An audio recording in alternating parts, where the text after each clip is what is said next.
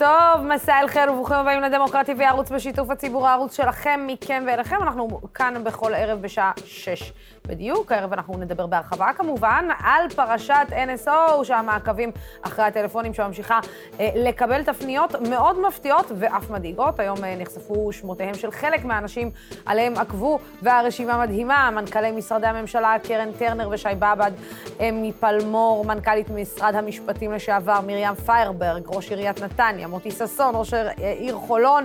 בנוסף, גם אנשים מהתקשורת, מערוץ 13 ומוואלה, איש העסקים רמי לוי. על פי הפרסום עקבו גם אחרי נחקרים במשפט נתניהו, שלמה פילבר, איריס אלוביץ', אילן ישועה וגם בנו של ראש הממשלה לשעבר אבנר נתניהו, וגם, שימו לב, נציגים של מחאת הנכים ומחאת האתיופים, שזו פשוט שערורייה, שלא לדבר על הנציגים של אה, מחאת בלפור, וכמובן אה, פרשת הצוללות, אבל אנחנו נדבר בהרחבה על הפרסומים והמשמעות שלהם. אה, חברת הכנסת שרן השכל מתקווה חדשה כבר נמצאת איתנו, נדבר איתה על הפרשה הזאת, וגם על חוק האזרחות שאושר אתמול בוועדת השרים בממשלה. לאחר מכן נקיים פאנל מיוחד של עורכי דין גונן בן יצחק ודניאל חקלאי ואביגדור פלדמן. נדבר איתם גם על היועצת המשפטית החדשה לממשלה, גלי בהרב מיארה, שמינויה אושר היום בממשלה, וגם על ביטול הדיון מחר במשפט אה, נתניהו, כמובן בעקבות, פר... בעקבות פרשת NSO. נוסף יהיו איתנו באולפן הערב לינור דויטש ושבי קטניו, שידברו איתנו על הלוביסטים בכנסת. ולסיום אנחנו נדבר עם השרה פנינה תמנו-שטה, כמובן שגם על פרשת ה-NSO ועל המעקב אחרי מובילי מחאות חברתיות, אבל את התוכנית אנחנו כאמור נפתח עם חברת הכנסת שרן השכל, יושבת ראש ועדת החינוך והתרבות, אה, התרבות והספורט ממפלגת תקווה חדשה. שלום, שלום לך. שלום, ערב טוב, לוסי. אז מה, חיובית לקורונה? לא, ממש לא. אלא, אני אז... אני פה בוועדת הכנסת, אה, אנחנו האמת היא בין הצבעות, יכול להיות שעוד מעט אני אצטרך לרוץ להצביע ככה ולחזור. אה, אה, כן. אז בואי באמת נדבר ביחד. אם את מדברת על הבדיקה, זו הייתה בדיקה מהסוג השונה. אה, אוקיי, זהו, כי על זה הסתכלת. אה... אה, הודעת שאת בהיריון, אז זהו, לא ראיתי את כל המקל, עכשיו אני רואה את כל המקל, אז מזל טוב, המון המון מזל טוב. תודה רבה. אז אנחנו מתחילים כמובן בבשורות אה, משמחות, ושיעבור בשלום, ויעבור בידיים מלאות, כמובן, כמובן. כמובן, ובבריאות אה, מלאה. זה, זה הכי חשוב. אה, אז אחרי שסיימנו להתרגש, ואנחנו מתרגשים, את הולכת להביא עוד ילד למדינה שהיום התעוררה בבוקר לכך שבעצם המשטרה יכולה פשוט להתעורר יום אחד ולהגיד, אה, בא לי לעקוב אחרי שרן השכל, אה, בא לי לעקוב אחרי ישראל פריי, בא לי לעקוב אה, אחרי לוסי אריש, בא לי לעקוב אחרי כל מי שאני רוצה, ואני יכול לעשות את זה מתוך חדר מבודד קטן בתוך המשטרה, שיש למישהו אליו קוד ויכול להיכנס פשוט קוד לחיים של כל אחד ואחד מאיתנו. איך דבר כזה בכלל... אמ, את יודעת, בסוף זה לא דברים שהתקיימו בממשלה הזאת כמובן, אבל זה דברים שהתקיימו בממשלות אחרות. מאיפה מתחילים בכלל לא לשקם... זה לא משנה. זה, מאיפה מתחילים לשקם בכלל את, ה, את האמון הזה, וחוסר האמון הזה שנוצר? זה קשה, קשה ומזעזעת, היא פשוט מזעזעת את הספינה הדמוקרטית שהיא מדינת ישראל. במדינה כמו שלנו, שאני שומעת ש... היו מעקבים אה, אחרי בני משפחה של ראש ממשלה, ולא משנה מאיפה הוא, אה, אחרי מנכ"לים של משרדים, אחרי אה, מובילי מחאה, אזרחים, ראשי רשויות, זה לא משנה. אלו כלים שמזכירים לנו משטרים חשוכים, טוטליטריים, קומוניסטיים, הם לא מתאימים למדינת ישראל, ואסור, אסור בשום פנים ואופן לעבור לסדר היום אחרי שמתגלה דבר כזה. ואני חייבת לומר לוסי, אני אומרת לך בכנות, אני כבר שש שנים כאן בכנסת, ואני אומרת גם אני, יכול להיות שלא עשיתי מספיק כאשר הדיחו אותי מהוועדה הביומטרית אה, על ההתנגדות שלי לשמירת מאגר, שהדיחו אותי בגלל העמדות שלי, יכול להיות שלא נלחמתי מספיק, אין פה שאלה. כאשר הסירו הצעות חוק שלי מוועדת שרים לענייני חקיקה שהייתה אמורה להכניס איזונים ובלמים לא מרדתי מספיק. ואני חושבת קודם כל אה, מי שהיה שכיהן כראש ממשלה כשר לביטחון פנים וגם כשר הסייבר נדרשים להגיע לחקירה ממלכתית. קודם כל צריך להקים ועדת חקירה ממלכתית שאין בה אנשים מתוך מגזר אכיפת החוק או מתוך אותם, אותה הזרוע הביצועית של הממשלה, מתוך הזרועות האלו, זה קודם כל. בוועדת חקירה הזו אין ספק שיש גם לחקור קודם כל את מי שהיה ראש הממשלה, השר לביטחון פנים ושר הסייבר. אם הם ידעו על דברים כאלו שמתרחשים במשרדים שלהם והם לא התריעו ולא הציפו את הדברים, הדבר הזה חמור. ואם הדברים האלה קרו תחת המשמרת שלהם כאשר הם אמונים על המשרדים האלה, הדבר הזה חמור כפליים. אני בדיוק, לא בדיוק מה שאני רוצה לשאול אותך, חברת הכנסת שרן השכל. את, בתור מישהי שהייתה חלק, אה, לפני שעברת תקווה חדשה, היית חלק אה, אה, מאותה ממשלה, שלכאורה הדברים התקיימו תחת, תחת פיקודה, או תחת ידיעתה, לכאורה כן או לא. אבל אני באמת שואלת, את, את באמת חושבת ש...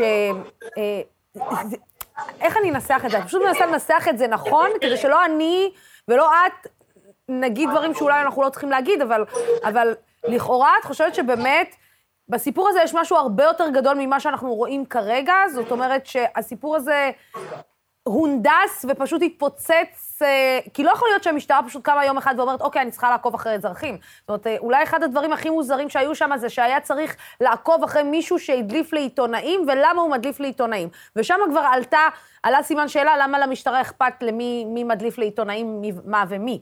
אה, והשאלה שלי היא, האם את פתאום קוראת את זה ואת אומרת, אוי ואבוי, זאת אומרת, אני הייתי חלק מממשלה שבעצם ביודעין יכול להיות שלקחה החלטה לעקוב אחרי אזרחים? לטובתה אישית? אז קודם כל, קודם כל חשוב לומר, אנחנו לא יודעים. על מנת שנדע, קודם כל מתבצע תחקור ראשוני על ידי המשנה ליועמ"ש, אה, וטוב שיש תחקור ראשוני, אני חושבת שלא מוציאים מספיק מידע על אותו תחקור ויש להוציא את המידע הזה. אבל אני אומרת בכנות, אנחנו לא יודעים ולכן נדרשת כאן ועדת חקירה ממלכתית בלתי תלויה, שלא תהיה, שהחברים בה לא יהיו קשורים לא למערכת אכיפת החוק ולא למערכת המשפט ולכן אה, אה, אה, הדבר הזה קודם כל חייבים לחקור אותו. עכשיו ברור שאני מסתכלת אחורה ואני אומרת כאשר יש מחדל כזה גדול אז כן, אני בוודאי שגם כועסת על עצמי, תראי, אני השתתפתי בדיונים בתוך למשל הוועדה, אה, אה, ועדת המאגר הביומטרי. אה, הממשלה רצתה להקים את אותו מאגר מידע, אני התנגדתי להקמת מאגר מידע כזה, אני חשבתי שזה מסוכן, שיש פה פרצות אבטחה כמובן, לאסוף מידע ופרטים על אזרחים ישראלים, חשבתי שזה לא נכון, בגלל העמדה שלי למעשה דוד ביטן שהיה אז יושב ראש הקואליציה הדיח אותי מתוך הוועדה. כשאני מסתכלת היום אחורה ואני מסתכלת על כל אותן פרצות בין אם זה באפליקציות או בין אם זה פרצות סייבר כאלו ואחרות או תוכנות ריגול אני אומרת אני לא נלחמתי כנראה מספיק. יכול להיות שהייתי צריכה לשבור עוד משמעת קואליציונית כי היו חקיקות שאני קידמתי שהיו אמורות לאזן גם בין הדברים החל מזכויות אה, חשודים ועצורים מה שהיום אה, שר המשפטים גדעון סער הולך ומקדם בעצם כחוק יסוד אה, זאת אומרת שאת מרגישה שפתאום בדיעבד את מסתכלת, את מבינה, פתאום נופלים לך אסימונים על למה בעצם הצרו את צעדייך בעניינים ספציפיים כאלו ואחרים? אני לא יכולה לומר זאת, לוסי, אני, אני, ואני לא רוצה לומר משהו שעלול להשתמע לפני שאנחנו, יש לנו את כל המידע, אבל אני, אין לי ספק שנדרשת כאן ועדת חקירה ממלכתית בלתי תלויה, צריך להוציא כמה שיותר מידע שניתן, כל עוד זה לא פוגע כמובן גם בנושאים ביטחוניים חשובים, אבל חייבים להוציא את המידע הזה לאור ולחטא למעשה את המערכת הזאת. אני חושבת שצריכים להשתתף שם בין אם זה עיתונאים וארגונים שמניפים את אותו דגל של שמירה על פרטיותם וחירותיהם של אזרחי ישראל. כלומר, נדרשת פה עבודה ואסור לעבור לסדר שרן, היום. שרן, כשאת בזמנו שאלת שאלות ובאת ואמרת, למה בעצם מוציאים אותי מהוועדה? למה אני לא... למה סוגרים בפניי דלתות כאלו ואחרות? למה אני מנסה להעביר את זה ולא נותנים לי להעביר? מה התשובות שקיבלת? תראי, אמרו שיש קשיים קואליציוניים והיו בעיות, היינו קואליציה של 61, כל אחד רצה לעשות בעיות, פירוק ממשלה, כל פעם... את יודעת, יש תירוצים כאלו ואחרים. האם היום בדיעבד הייתי צריכה לקבל אותם? יכול להיות שהייתי צריכה לנקוט בעמדה אחרת הרבה יותר חריפה, כי היום אנחנו מבינים גם את עומק הקרע. עכשיו, זה לא רק העניין של שימוש בזה, זה אמון הציבור שהתרסק, שפשוט התרסק אל מול אותן מערכות, ואנחנו צריכים למצוא את הדרך עכשיו לבנות מחדש, לשים מעצורים ובלמים, לעשות פיקוח נאות, יותר שקיפות בתוך המערכות, האלה. אני שמחה שהיום אנחנו בפוזיציה שאנחנו הולכים לקדמים את זה, החל מהצעת החוק שלי של פסילת ראייה שעבר והוצמד בעצם לחוק של שר המשפטים גדעון סער, אה, ועכשיו הוא עובר בוועדת חוקה, על מנת להגן על, על, על זכויותיהם של אותם נחקרים, אה, והחוק שפורסם התזכיר שלו שמעגן בחוק יסוד את זכויותיהם של חשודים ושל נחקרים, שבאמת זה אה, דבר חסר תקדים בהגנה על חירותיהם וזכויותיהם של אזרחי ישראל במצב שבו הם אין להם יכולת מאבק אל מול מערכת כל כך גדולה ומשומנת כזו. אה, יש צעדים נוספים, כמו למשל פיצול תפקיד היועמ"ש, משום שיש שם ניגוד עניינים מובנה בתוך העניין הזה, האם הוא מאשר להם את החקירה, ומצד שני האם אחר כך הוא מגיש את התביעה. כלומר, נדרש, יש פה שורה של חקיקות שניסיתי וקידמתי בעצם גם בכנסת העשרים, אבל עכשיו אנחנו רואים התקדמות אמיתית כדי להכניס את אותם איזונים ובלמים. אני לא חושבת שצריך לחרב ולהרוס כפי שניסו אחרים, אה, בין אם זה במערכת המשפט ובין אם זה במערכת אכיפת החוק, אבל אנחנו צריכים למצוא את האיזונים הנכונים, את הבלמים הנכונים, את המסגרות, את הקווים האדומים, כדי לוודא שדברים כאלו פשוט לא קורים. אה, אני רוצה לשאול אותך אה, רגע, אני רוצה לצרף אה, אלינו את ישראל פריי, שנמצא איתנו לגבי חוק האזרחות, אבל רגע, אני אתן לכתב שלנו כאן ולפרשן שלנו, ישראל פריי, לעשות לנו סדר. חוק העובר בממשלה, בעצם ערב טוב, ישראל, בוא תעשה לנו סדר. בעצם שרן כמובן היא לא שרה, אז היא לא הצביעה, אבל היא כמובן בעד החוק. בוא תעשה לנו סדר, ישראל. נכון. חוק האזרחות, האמת, בקצב החדשות כבר קשה לעקוב. אמ, שאתמול, למעשה בישיבת הממשלה, לאחר עימות משמעותי אה, בין שני אה, צידיה, ובעיקר אה, מצד מפלגת מרץ וגם תמיכה של רע"מ, שלא יושבת סביב שולחן הממשלה, לבסוף ניתן חופש הצבעה לגבי הצעת החוק של חבר הכנסת שמחה רוטמן, למרות ניסיונות הפשרה של לפיד, לכאורה, נכון לכעת, זה הולך לכך ש... החוק הזה, בתמיכת חוק האזרחות, למעשה החידוש של חוק האזרחות, הולך לעבור בתמיכת אה, קולות האופוזיציה, כשכל השאלה היא אה, מה תהיינה ההשלכות, כלומר, מה תג המחיר של מרץ, שרואה בדבר הזה הפרה מוחלטת, אה, ובכלל בחוק היא רואה צעד גזעני שחותר נגד זכויות אדם באופן לא, מובהק. לא, אבל אם היא מקבלת. חופש הצבעה, אז היא לא ממש יכולה לא, לבוא, אתה יודע... זו הפרה למעשה של, הקונסטלציה הפוליטית שנוצרה, וגם מעניין מה רע"מ עושה, צריך להקשיב לה...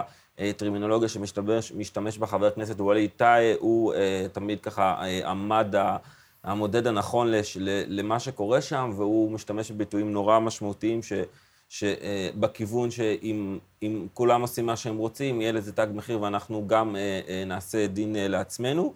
אני רוצה לשאול שאלה גם חוק האזרחות, אבל לפני זה, חברת הכנסת השכל נמצאת איתנו? אה, אה, כן, אני כאן. שלום, אה, ישראל פריי, כאן באולפן. אני שואל את עצמי לגבי הזעזוע הגדול שיש עכשיו מהחשיפה של NSO ומעקבים, האם הדיון הזה לא לוקה מעט בתמימות או בהיתממות? הרי העולם כולו, כל התקשורת העולמית עוסקת מזה חודשים רבים באותה תוכנה ישראלית. שמיוצאת לכל העולם ומשמשת משטרים אה, אפלים, אה, רודנים, אה, רדיפה של פעילי זכויות אדם. כלומר, מדינת ישראל בסוף היא חתומה על התוצר הזה שכבר פגע בהמון מקומות. מדינת ישראל עצמה מפעילה את אותן פרקטיקות בצורות כאלה ואחרות על אוכלוסיות ערביות, גם אם זה בתוכנו וגם אם זה בשטחים. אז השאלה שלי, האם את כ... האם את כמחוקקת חושבת שבשלב הזה את נכונה לפתוח את הדיון על כל העיסוק אה, אה, של מדינת ישראל בדברים האלה? האם את תתמכי בהגבלה של מכירת NSO למשל למדינות אחרות, או בכלל לפתוח לדיון את השימוש בפרקטיקות האלה, חוץ מהרגע הזה שזה הגיע ממש אליי ואלייך ואלינו. חברת הכנסת שרן. מתקדם ויש בו אפשרויות אינסופיות. גם אם זה לא אותה חברה ישראלית NSO, יש אה, אה, עשרות חברות למעשה שיכולות להוות בקלות תחליף לכך. עכשיו האם אנחנו צריכים להשתמש במקרים כאלו, אה, בוא נקרא לזה במצב כאשר יש לך חשד סביר ואיזושהי אינדיקציה אמיתית לפשע חמור, אה, בוא נקרא לזה רצח, אתה יודע, דברים שהם באמת חמורים, כן יכול להיות על פי שיקול דעת של שופט. האם אה, על, בוא נקרא לזה, עבירות שאולי יש עליהן חשד, או על מנת לאסוף ראיות, או על מנת למנוע הפגנות כאלו ואחרות, במדינת ישראל? בוודאי שלא. בוודאי שלא. השאלה היא, אני חושבת, אני אחדד את השאלה, שרן, שבעצם... אני רק אגיד יותר, כל כלי, הרי זה לא משנה בין אם זו התוכנה הזו, או בין אם זה צו חיפוש, או בין אם זה כל דבר שפוגע למעשה בחירות שלך, בפרטיות שלך, צריכה להיות לזה הצדקה. וכאשר אנחנו קובעים אמות מידה להצדקה בחוק, וכאשר אתה מבין שהמשטרה או מישהו אחר משתמש בהם שלא כחוק, יש פה חציית קו אדום בלתי נתפסת שזה פשוט מדרון חלקלק. זהו, אבל הש... אני, אני אחדד רגע את מה שבעצם ישראל מנסה להגיד, זה שבעצם ישראל, מה שישראל אומר זה בעצם האם אנחנו, אחרי פרשה כזאת, אה, אה, אולי צריכים לעמוד על הרגליים האחוריות, ולא למכור טכנולוגיה כזאת למדינות עולם שלישי, אה, שבעצם משתמשות בטכנולוגיה הזאת כנגד אזרחים, כדי לבצע פשעים, בהם פשעים ולעצר את זכויותיהם, כמובן. או זכויות אדם, במדינות שהן... אין להן שום קשר לדמוקרטיה. לא- החברה הזו היא לא בבעלות ממשלתית, ולכן היכולת לאסור על חברה למכור מוצר כזה או אחר היא בעייתית. גם אם אני אוסרת על החברה הזו, יש עשרות חברות אחרות שהציעו את אותו שירות. איך למעשה אנחנו מונעים קבוצה כזו? היום עם הטכנולוגי זה כמו להגיד, אה, אז אני אסגור איזשהו פרופיל אחד אה, באיזושהי רשת חברתית ויצוצו להיות לא, עשרה... לא, את צודקת, רק את יודעת, הנזק ש-NSO... אני לא חושבת, אני לא חושבת את צודקת במיליון אחוז, רק שהנזק ש-NSO עושה למדינת ישראל, אה, בוא נגיד, בפרסומים האלה, בדברים שמתבררים, אה, במי משתמש ואיך משתמש, צריך לומר שיש גם מעורבות של המדינה בנושא הזה. אה, בני גנץ יצא לפני תקופה לחו"ל לטפל בסיס. זאת אומרת, יש השלכות ויש גם מעורבות בסוף של המדינה. אה, בתוכנה הזו שמסתובבת ולמעשה משרתת את אותם משטרים. אה, שזאת השאלה בסוף, האם אה, בסוף הכלי הזה לא מוציא אותנו או יכול לשמש כלי בידי מי שרוצה להשתמש כנגדנו בטיעונים של, אה, אה, אה, בטיעונים של אפרטהייד והחרמות, ואני לא צריכה להגיד לך את כל הדברים שמסתובבים כרגע. אז אני, אני לא חושבת שטיעון כזה או אחר זה מה שימנע מאנשים להשתמש בכל מיני תיאוריות כאלו ואחרות כנגד מדינת ישראל. בסופו של דבר מדינת ישראל היא לא זו שמוכרת את התוכנה. למדינת ישראל ככל הנראה, זה לכאורה, כמובן דברים צריכים להתברר, לא השתמשה כשורה בתוך אותה תוכנה שהיא עצמה רכשה. עכשיו, חברה פרטית, ובסופו של דבר כאשר נתחיל לעשות סלקציה כזו או אחרת לאפליקציות או לחברות פרטיות על מה הן מוכרות ואיך הן מוכרות, אז מחר אומרים שסודה סטרים היא אפרטהייד, אז מה, אז אנחנו נבוא ונאסור שסודה סטרים בעצם תוכל למכור את הסודה שלה? הרי המלחמה הזו בדה-לגיטימציה כנגד מדינת ישראל הוא קרב של אה, דוד אל מול גוליית, והוא מאוד קשה ומורכב. לא זה יהיה העניין שבגללו מדינת ישראל היא לא תיקרא אה, באותם שמות וגינויים ושקרים כאלו ואחרים. כן, אה, אני ארצה ברשותכם אה, לעבור לנושא של חוק האזרחות, ודווקא להשתמש בנוכחות שלך גם אה, בכלל להבין איך את תופסת את המנגנון הזה של הקואליציה. למעשה, בסיס הממשלה הדי מוזרה ש... שתי דקות משום שהתחלנו הצבעה של במליאה. אז אני אוכל לחזור אחרי ההצבעה שלי. אני רוצה לשאול אותך, חברת הכנסת השכל, בסיס הממשלה שהקמתם היא סטטוס קוו עם הסכמות מלאות בין הפלגים הימניים לשמאליים. איך את מקבלת את זה שאת חוק האזרחות אתם עשויים לה, להעביר בקולות האופוזיציה, וכן לגבי מתווה אביתר, שחלק משמעותי מהממשלה, כמו שאמר היום יאיר לפיד בישיבת סיעה, מתנגדים למהלך הזה, איך מבחינתכם הממשלה צריכה לעבוד? האם אתם בנויים על הסכמות ועל סטטוס קוו, או שאתם אה, בצד, באגף שלכם הימני, תפעלו כל הזמן לקדם מהלכים חד-צדדיים על הראש של השותפים שלכם? קודם כל זה מאוד מורכב, וזה לא סוד, בשבועות האחרונים היו לנו מאוד, אה, היו לנו ויכוחים אה, לא פשוטים, כאשר בלא מעט מקרים, אגב, השתמשנו בסיוע של האופוזיציה, על מנת, אה, בוא נקרא לזה, אה, אה, לשמר את הקואליציה, כלומר אותן הסכמות שהתקבלו בתוך, החלטות, בתור החלטות ממשלה.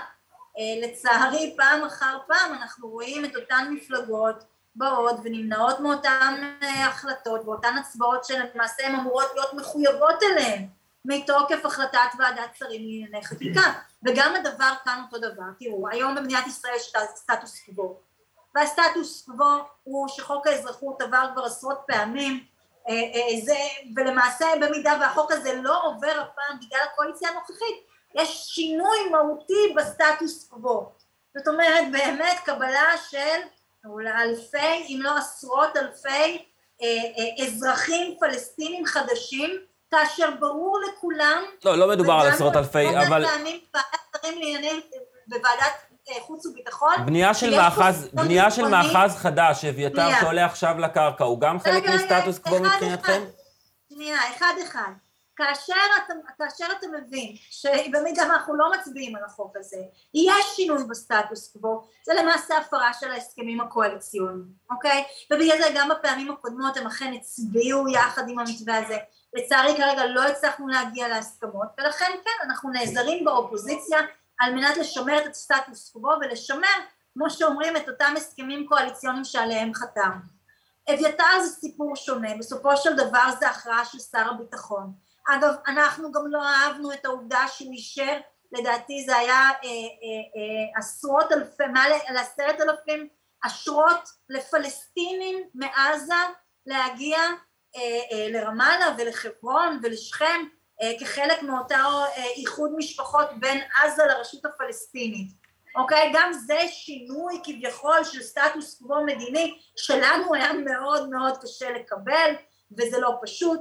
אה, בסופו של דבר ההכרעה נמצאת אצל שר הביטחון, יש דברים שאנחנו נאבקים עליהם, אגב גם אביתר היא בסמכותו של שר הביטחון ובסמכותם של אותם יועצים משפטיים, אז נכון זה לא שינוי קווי אה, אה, אתם יודעים שהוא אה, סוג של קווים אדומים, אבל כאשר זזים לצד הזה, כן, ניתן לטעות גם לצד השני, זה בסדר, ואנחנו לא הולכים וצועקים את זה בתקשורת, ואנחנו לא הולכים, לא יודעת, וזורים מלח או תוקעים אצבע בעין, אבל בסופו של דבר אנחנו צריכים ללמוד להתנהל ביחד, וכן, כרגע מי שהפר פעם אחר פעם את אותה משמעת קואליציונית של ועדת שרים לענייני חקיקה הוא דווקא האגף השמאלי. כן, אה, את אה, הולכת אה, בעצם ללכת להצביע להצבעה, אם אנחנו נספיק לדבר איתך שוב, אז אנחנו נשמח על הצבעת אי אמון. לא, אנחנו לא נהיה הסיבה שתיפול הממשלה. תודה רבה לך, חברת הכנסת שרן השכל. תודה רבה לכם. ומזל טוב, שוב, סיכום שלך, ישראל. אה, מוקדם לסכם את האירועי היום. אה, צריך לומר שגם במערכת הפוליטית, אה, בכל כמה דקות יש שינוי דינמי. כלומר, היום זה יום שני של ישיבות הסיעה. זה התחיל מכך שהשר לביטחון פנים מדבר על ועדת בדיקה ממשלתית. לאחר מכן, כל יתר השרים אומרים, אנחנו בישיבת ממשלה הקרובה נדרוש ועדת בדיקה ממלכתית, ועדת חקירה ממלכתית. לאחר מכן הוא בעצמו מקדם את זה, אפילו המפכ"ל תומך בכך. אה, להבנתנו הפרסומים של כלכליסט, צריך להזכיר, החשיפה הגדולה הזו אה, היא אה, מגיעה מכלכליסט, עשויים לזה, להיות לזה המשכים, כך שזו רעידת אדמה גם מבחינת, מעבר כמובן לכל מה שאנחנו מדברים עליו, גם פוליטית, כמה נתניהו ינסה ויצליח, כלומר הניסיונות שלו ברורים לנסות לרקוח מזה מהלכים לטובתו, כמה הוא יצליח, כמה הממשלה תלך רחוק. וגם חוק האזרחות, צריך לומר, אלה ימים לא טובים לממשלה. אפשר לומר שכשנה, מעט פחות, כן. להקמתה, הסוגיות ה... באמת העמוקות, המשמעותיות, שעומדות בבסיס חילוקי הדעות, הדעות בין תפיסות הימין האידיאולוגי לבין הקצה השמאל הליברלי, הסוגיות האלה מגיעות, מגיעות לעיסוק, עומדות על השולחן, והפתרונות או המעטפת שמנסים לייצר אותה עם חיוכים ודיבורי אחווה, הם לא בהחלט תמיד... תמיד כן. מחזיקים. זה לא הפי, הפי, ג'וי, ג'וי, כמו שמנסים לגרום לנו לחשוב. ישראל פריי, תודה רבה לך. היום פורסמו השמות של האנשים עליהם נעשה המעקב. חוץ מהשם שלי ושל ישראל, שאנחנו מרגישים ממש ממש אה, כאילו שהכשירו אותנו בחוץ וממש לא חשובים, אה, אה, כמעט פורסם כל שם אפשרי על ידי המשטרה, ככל הנראה ללא אישור שופט כנדרש בחוק. הרשימה כוללת ראשי ערים מנתניה וחולון, אנשי תקשורת מערוץ 13 ווואלה, ראשי מחאות חברתיות כמו מחאת הנכים ויוצאי אתיופיה, מנכ"לי משרדי ממשלה וגם מספר נחקרים במשפט נתניהו כדי לדבר איתנו על כל זה וגם על היועצת המשפטית החדשה לממשלה. שאושרה היום. אני רוצה להגיד ערב טוב לעורכי הדין גונן בן יצחק ודניאל אה, חקלאי, תכף אה, אה, גונן יצטרף אלינו, ואביגדור פלדמן. שלום, שלום לש... שלום, לשניכם שלום. בינתיים, ותכף נגיד לשלושתכם. אה, גונן בכלל נכנס אליי פה, אני חשבתי שאתם מחברים לי אותו גם אה, אה, בזום. אז אה, שלום אה, לשניכם, אה, תכף אה, גונן אה, נמצא איתנו כאן, איזה כיף שהוא כאן. אה, אביגדור, אני רוצה להתחיל איתך. מאיפה מתחילים להבין, מה זה להבין? לעכל את מה שנפל היום, או שכולנו תמימים. ומה, באמת לא ידענו ש, שעוקבים אחרי אזרחים במדינת ישראל כדי לדעת לאן הם הולכים ומאיפה הם באים, למשל, כמו האיש הנחמד והחביב הזה, גונן בן יצחק, שיושב אצלי כאן באולפן? כן, אנחנו, הטכנולוגיה קיימת כבר מזה זמן. טכנולוגיה בעצם מסוגלת ולהפשיט אותנו לחלוטין, להיכנס לכל פינה פרטית של חיינו.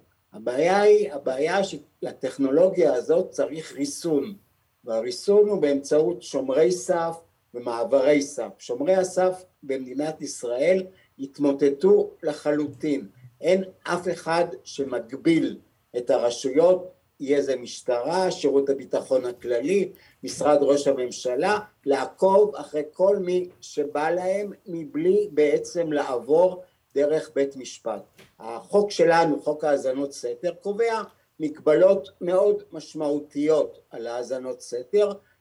פעם זה היה באמת, היית מתחבר לתוך ארון הסף זה נקרא, מחבר חוט, היום לא צריך את כל זה, עוקפים את השופטים, עוקפים את שומרי הסף, עוקפים את כולם והאיש הישר בעיניו יעשה. המצחיק כמובן מכל הוא שמר דמוקרטיה בנימין נתניהו הוא זה הקוזק שנגזל, הוא זה שצועק הנה פולשים אלינו, מרגלים אחרינו. מי שראה את האופן שבו נתניהו מינה את אלשיך ומה הוא אמר לו, איך הוא דרבן אותו להשתמש בכל האמצעים הדיגיטליים שעומדים לרשותו, שומע עכשיו את נתניהו וצוחק צוחק משום שהוא האיש, הוא ואלשיך הם האנשים שהחדירו לתוך החברה שלנו את הטכנולוגיות האיומות הללו מבלי שיהיה להם שום שומר סף, שום מרסן, שום חוק. הדבר הזה הוא איום ונורא והוא בעצם מגדיר או, או מממש או מדגים את האופן שבו מדינת ישראל איבדה כל רסן וכל שליטה ברשויות השלטוניות כל אחד עושה מה שהוא רוצה.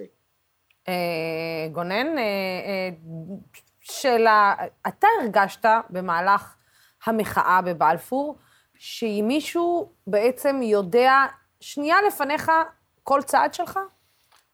זה קרה מדי פעם, היו כמה וכמה אירועים, אני יכול להזכיר אירוע אחד, שזה אירוע שבו היה מצור על בלפור, אותו אירוע מחאה שהתכנסו מסביב למעון בבלפור, ושבת אחת אה, בצהריים חיכו בלשים לשני אוטובוסים ועצרו שני אוטובוסים אה, בדרך. תראי, לא ידענו אז אם מדובר בעצם באיזה, נגיד, דליפה מודיעינית מתוך האנשים שהיו מעורבים, למרות שעשינו כמה אירועים כאלה וזה לא היה.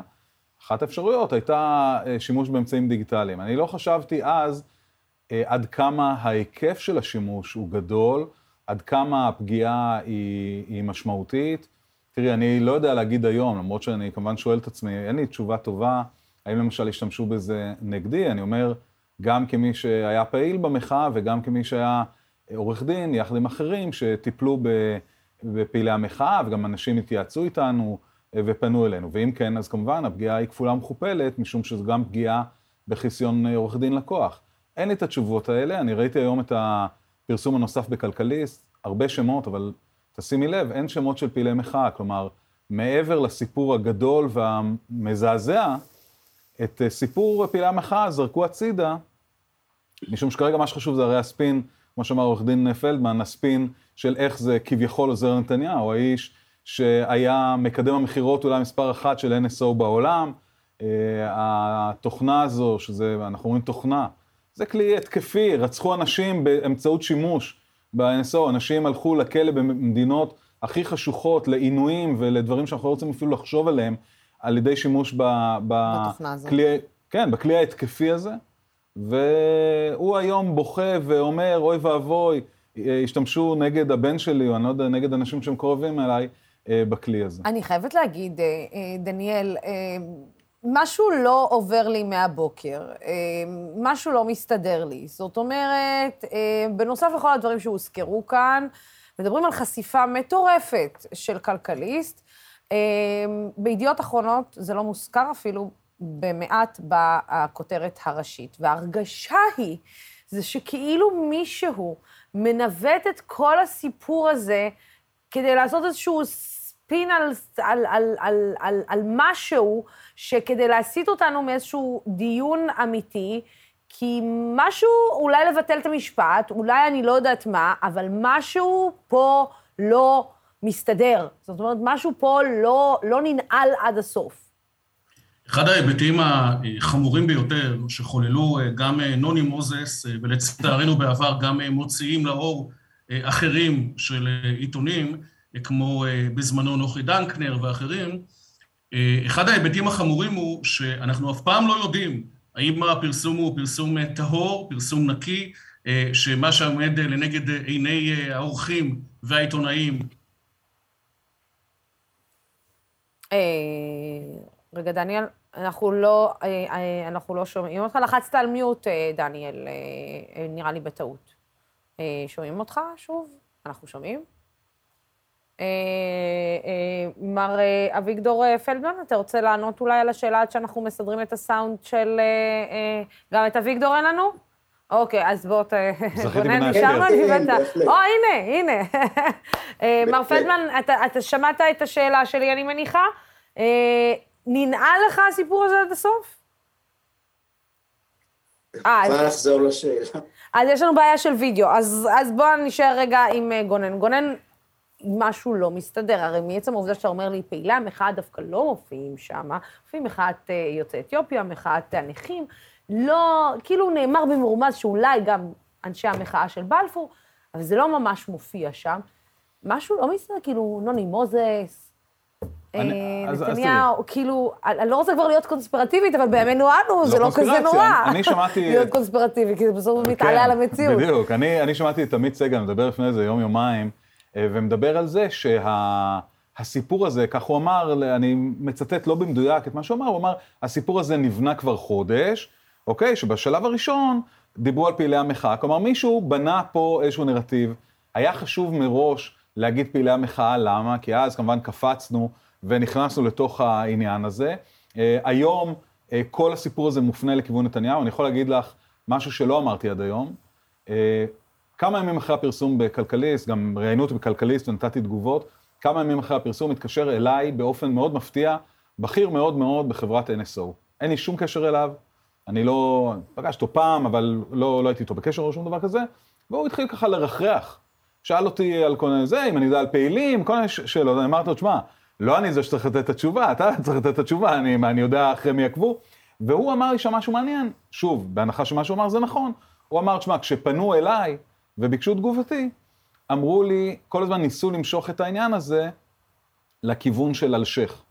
כלומר, אם זה נכון, מי שמסר את המידע לכלכליסט בהתחלה, כיוון את זה לתקופת אלשיך כדי להגיד, אלשיך השתמש בתוכנה של NSO.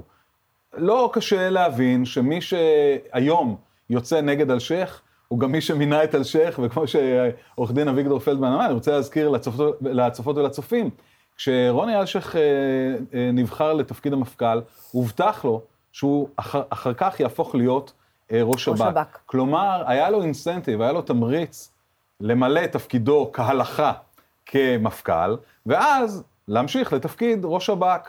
בתור מי שמכיר את רוני אלשיך, הכרתי אותו, היה מנהל שלי בשב"כ, הוא סומן מזמן כמי שיהיה בסופו של דבר ראש שב"כ, היה די ברור שהוא יהיה ראש שב"כ, והיה ברור לכולם, כל מי שמכיר אותו, שהוא מאוד רוצה להיות אה, בתפקיד הזה, וזה מה שהציע לו נתניהו. אלא שנתניהו לא לקח אז בחשבון דבר אחד, שקצת הפיל את כל התרגיל הזה, וזה שרוני אלשיך, אני יכול לחלוק עליו, על דעותיו הפוליטיות וכולי, אבל הוא איש ישר, ואני חושב שכשהוא ראה מה קורה מהמשקפיים של המפכ"ל, שהן מאוד שונות ממשקפיים של איש שב"כ. שב"כ לא מתעסק בדברים שהמשטרה מתעסקת איתם, הוא קיבל הלם. והוא לא הלך במסלול שנתניהו קיווה. ולכן, היום מנסים לבוא ולהגיד, רוני אלשיך הכניס כלים וכולי. מי שהכניס אה, כלים ב-2013, הרי המשטרה רכשה את זה ב-2013. היו אה, אנשים שישבו במשטרה ובממשלה. הממשלה הזו הפעילה את הכלים האלה בין היתר, זה הופעל נגד כל מיני אנשים, אבל זה הופעל בין היתר נגד מתנגדי שלטון נתניהו, צריך להגיד את הדברים האלה. היום הספין הולך, נתניהו וחקירות נתניהו, חקירות נתניהו לא מעניינות, אני אגיד לא מעניינות. אם השתמשו אה, בזה שלא כדין, תפסלו... חקירות נתניהו התחילו אה, כמה שנים לאחר מכן. כן, אבל תפסלו את הראיות. אני אומר, אם השתמשו שלא כדין ב, ב, בכלי הזה, בחקירות, את אותן ראיות שהושגו, תפסלו, אני, אני מקבל את זה לחלוטין. אבל לא זו השאלה, השאלה פה הרבה יותר עמוקה. השאלה איך יכול להיות ששלטון נתניהו, אותו שלטון שאמר אה, מנדלבליט, חסדי השם, כן, חסדי השם הם אלה שהביאו לזה שלא תיפגע הדמוקרטיה. בתקופתו של, של אותו יועץ משפטי לממשלה שמדבר על חסדי השם, המשטרה השתמשה בכלי הזה נגד מתנגדי השלטון. אביגדור, אתה, אתה שומע את הדברים האלה, ואתה יודע... בהחלט, בוא, בוא נזכור עוד דבר, בוא נזכור עוד דבר. בוא נזכור שנתניהו הציע שהשב"כ הוא זה שגם יאתר חולי קורונה חולי שלא קורונה, נכון. מגלים את עצמם. מי שרץ אל השב"כ ורץ אל המכשיר הזה, המסוים הזה, כדי לעקוב אחרי אנשים שחולים או לא חולים אה, בקורונה, היה נתניהו, והשב"כ התנגד לזה, השב"כ אמר, אתם בעצם מסגירים את האמצעים המיוחדים שלנו לצרכים שהם לא צרכים של ביטחון המדינה, שהם לא צרכים של הגנה על ביטחון המדינה, אלא לצרכים אזרחיים מובהקים. אין ספק שנתניהו מאוהב באמצעים הללו של השב"כ. זה מתאים לו, זה מתאים לאופי שלו, זה מתאים לתחושות שלו. אבל עכשיו הוא צורח שזה מופנה כנגדו. יש מצב שהוא צורח, דרך אגב, בכוונה, כי הוא יודע שה... ש... שהדבר הזה עלול להיות, הרי בסוף אה, מי שצריך לתת דין וחשבון, באם תוקם ועדת חקירה ממלכתית, חיצונית, מה שזה לא יהיה, זה יצטרך להיות הוא, וגלעד ארדן, ואלשיך, ואמיר אוחנה, וכל מי שהיה בשלטונו. אז יכול להיות שהוא אולי לא רואה את הבומרנג, או שהוא עושה בומרנג על בומרנג, אני כבר לא מבינה, אה, כאילו, האיש הזה יותר מדי מסובך, בשבילי יותר מדי מתוחכם בשבילי. יותר מדי, יותר מדי מורכב. הוא עושה בומרנג על בומרנג, עכשיו הוא צורח. על האמצעים שננקטים כנגדו, כנגד העדים, אבל האמצעים הללו אגב, אנחנו אומרים כל הזמן NSO. NSO יש לה את, התוכ... את הטכנולוגיה הזאת, אבל היא לא היחידה שיש לה. יש את הטכנולוגיה הזאת גם בארצות הברית, יש את הטכנולוגיה הזאת גם ל-NSA, ל-National Security Agency. הטכנולוגיות הללו נמצאות בכל מקום.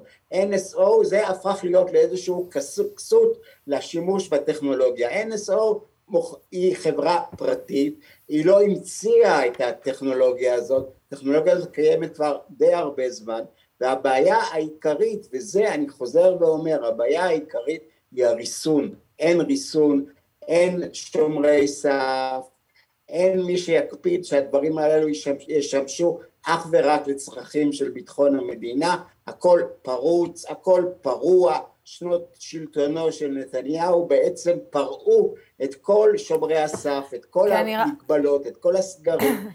אני רק, אקריא, אני רק אקריא לכם, זו כותרת שממש מתפרסמת כרגע. נתניהו על פרשת NSO, יום שחור, תוכנות נגד טרור הפכו לכלי רגול אחר אזרחים. אה, כן, האירוניה מתאבדת אה, ברגעים אלה ממש באולפני, בכל האולפנים ובכל... אנחנו שכחנו איך הוא ביקש להשתמש בטכנולוגיות הללו, והשב"כ התנגד. השב"כ אמר זה לא העניין שלנו, אנחנו לא רוצים שידעו גם על הטכנולוגיות הללו, ואגב אנחנו לא יודעים הכל, יש עוד דברים שאנחנו לא יודעים עליהם, מה את חושבת שזה מה שיש?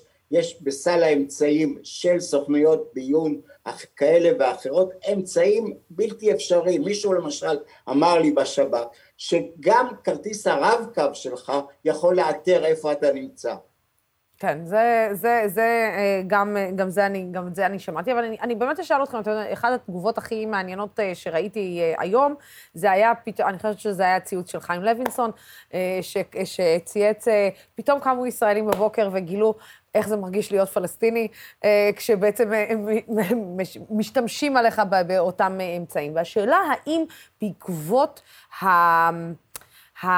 ההתפוצצות של הפרשה הזאת, יש מצב שאנחנו נמצא את עצמנו גם בעמדת חולשה בשימוש של טכנולוגיות כאלה כנגד מטרות כאלו או אחרות שנמצאות בביטחון המדינה. כי אנחנו יודעים שהסיפור הזה, הרי לא, הוא לא רק מסתכם גם בינינו לבין הפלסטינים, הסיפור הזה פורס הרבה מאוד כנפיים להרבה מאוד מקומות בעולם שלא עושים לנו טוב.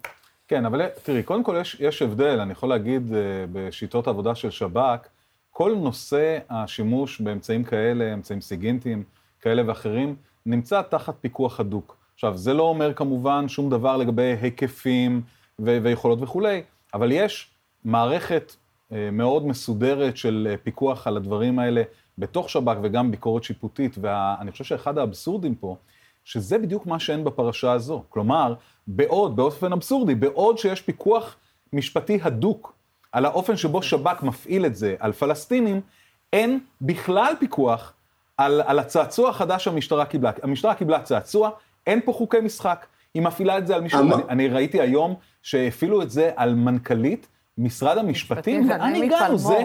זה כן. מצב שבו אנשים היום צריכים להיות בחקירה. אגב, אמי פלמור גילתה את זה היום באולפני החדשות כשהיא באה להתארח. זה דבר שהוא לא מתקבל, בעיניי לא מתקבל על הדעת. לא מתקבל על הדעת. זה שבירה מוחלטת של חוקי המשחק. אבל אתה יודע למה, כאילו, זה, הם, הם עקבו אחרי אמי פלמור בדיוק בעניין הזה, אני חייבת לציין, שהם עקבו בעקבות אה, אה, אמי פלמור כי חשדו שהיא מעבירה מידע לעיתונאים. וכאן הסימה, הדבר הזה שם עוד סימן שאלה על כל הסיפור הזה, אביגדור. זאת אומרת, מי כל כך חושש שיעבירו מידע לעיתונאים, למען השם?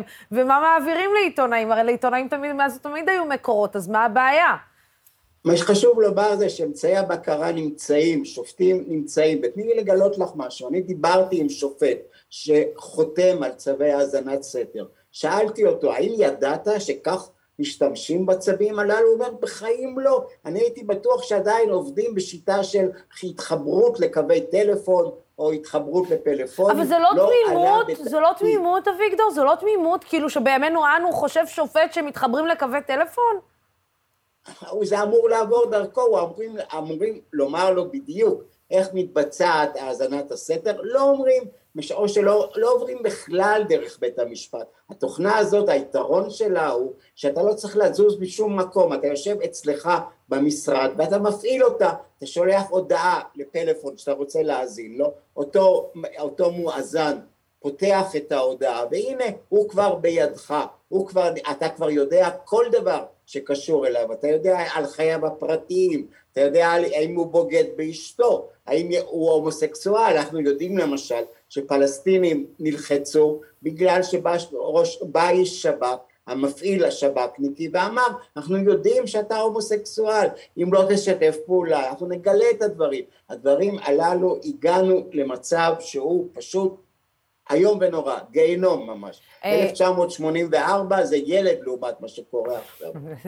האחרון ש... אני לא רוצה חלילה לעצבן אותך, האחרון שציטט את 1984 זה היה הבן של אה, נתניהו אה, ולא אבנר עניים, אבל הוא ציטט את זה בהקשרים אחרים. אבל הוא קיבל תקציר, זה לא שקראת את הספר בעצמו. כן, ברור, ברור, לא חשבתי אחרת. אבל אני אשאל אתכם שאלה אחרונה על היועצת, יש לנו היסטוריה, יועצת משפטית חדשה, אישה במדינת אה, ישראל. אני אגיד לכם מה אותי קצת, אה, אה, מה לי חרה בכל הדבר הזה של הדיון סביבה. אני לא מכירה, אני לא מתיימרת להכיר, אבל אני מניחה שמרוב שעשו מהאישה הזאת כלום ושום דבר, אני מניחה שזה, זה, שלא היו ממנים אישה שבאה בלי שום רקע ופשוט מנחיתים אותה, תתקנו אותי אם אני טועה, לתפקיד כזה. אביגדור.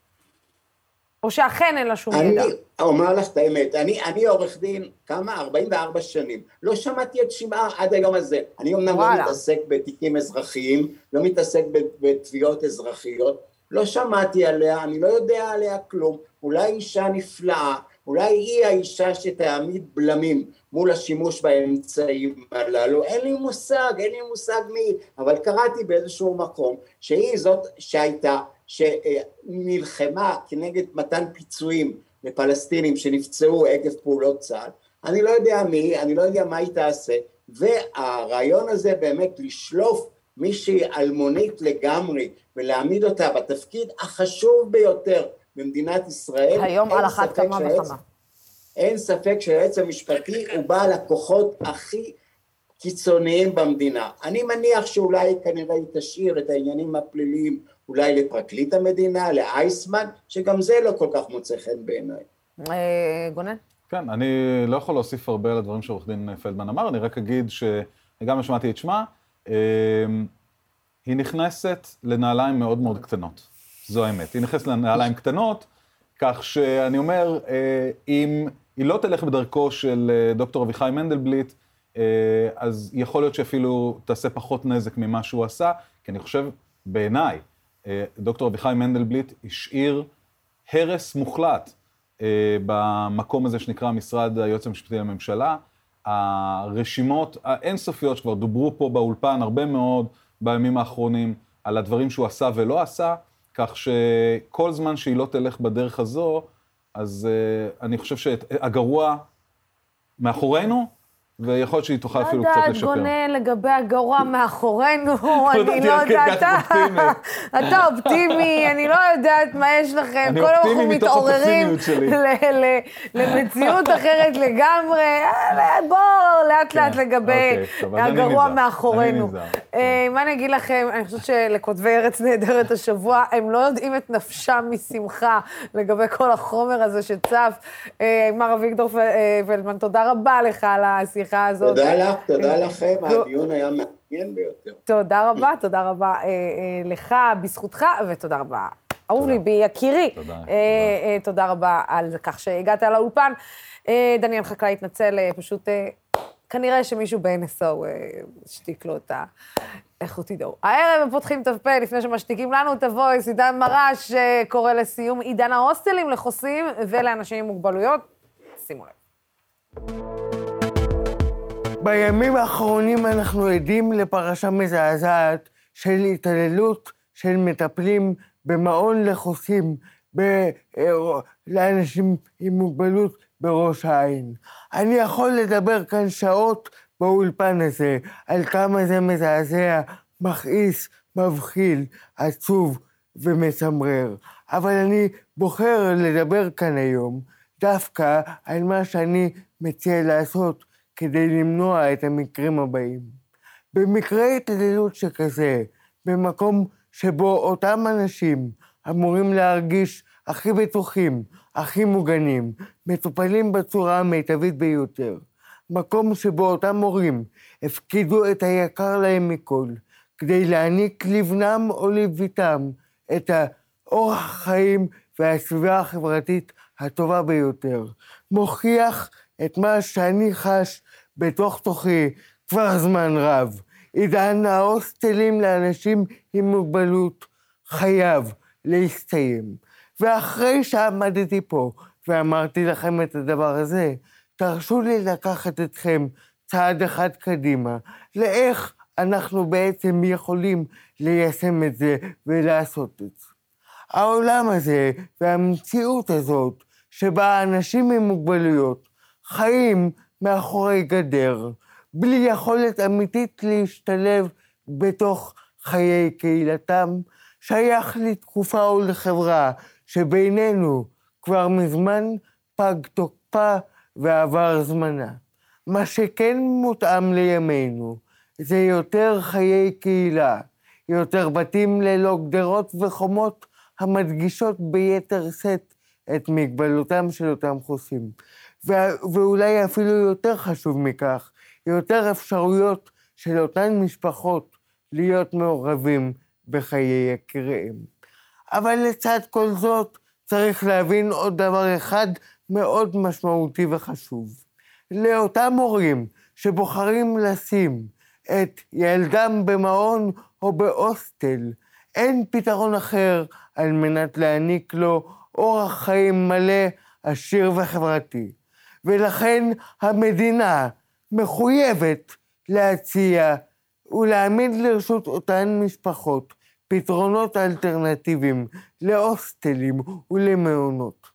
אני אתן לכם כמה דוגמאות.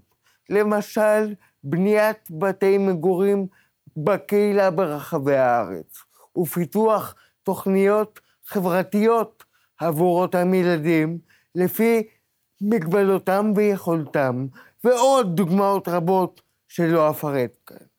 ההורים לא צריכים להיות לבד במערכה הזו, אלא המדינה צריכה ואפילו מחויבת להתייצב ולסייע להורים האלה היקרים.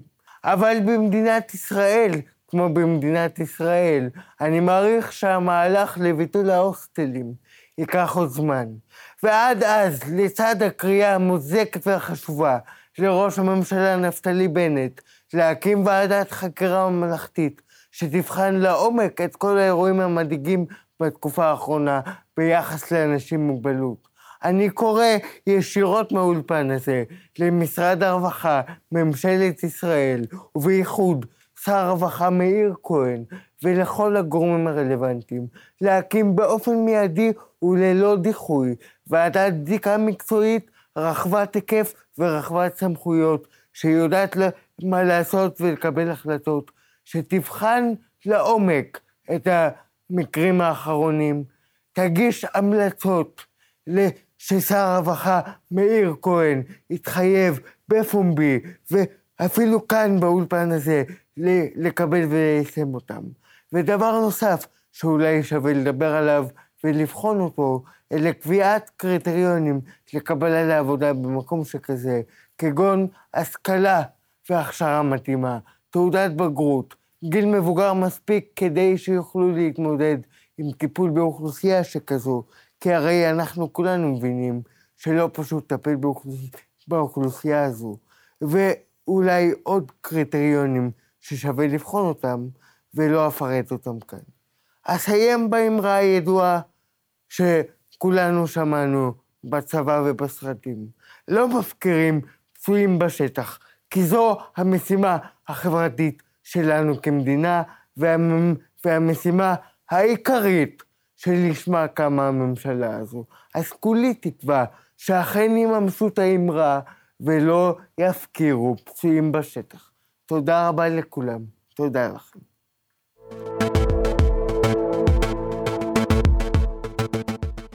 שהייתם רוצים לראות את עידן בכנסת, תכלס, בואו נודה על האמת, זאת הדרך, זו הדרך שהוא צריך.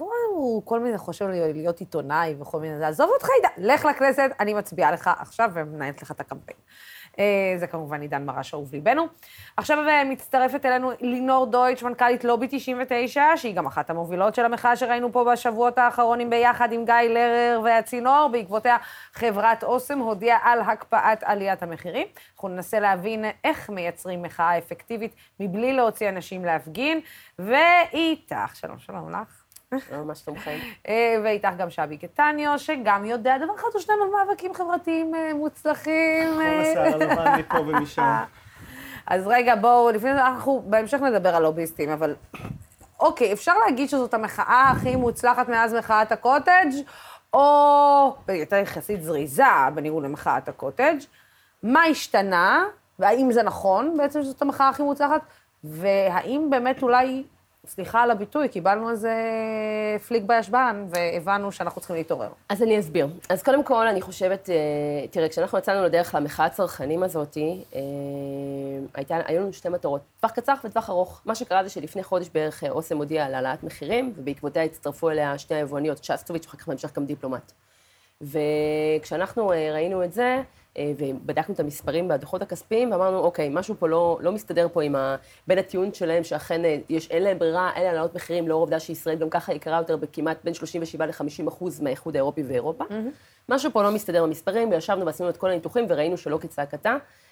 ואז באמת פנינו לרר, שלשמחתי הלך איתנו על זה בכל הכוח, וזה היה שיחוק, ומה שמדהים שבאמת קרה, זה שכמה הציבור רק חיכה למישהו שידליק את הגפרור. אנשים כל כך נמאס להם, באמת, של להרגיש פראיירים ולהרגיש שדופקים אותם, ועובדה שאנחנו התארגנו עם ה... אנחנו כאילו גם נערכנו למשהו הרבה יותר ארוך, אני מודה, כאילו, יודעת, הכנו כבר, כאילו, יודעת, באנו כבר, באנו שלושה שבועות מראש, יש לנו מוכנים כאילו חומרים קדימה, ופתאום אתה, אתה מדליק פה פוסט בפייסבוק, 25 אלף שיתופים, וזה... מדינה זה, שלמה קמה על הרגליים, כי זה, זה נוגע לכל אחד ואחד מאיתנו, בוא נודה על האמת. וגם, באמת, זה גם באמת כל כך מקומם, כי באמת אנחנו יכולים לראות את המספרים, ואת אומרת, כאילו, מה אתה חושב? עכשיו, יש לנו ממש, אני יכולה להראות לך, אני העליתי את זה בדיוק היום, אחת הרשתות. אני אגיד לך גם למה בעיקר.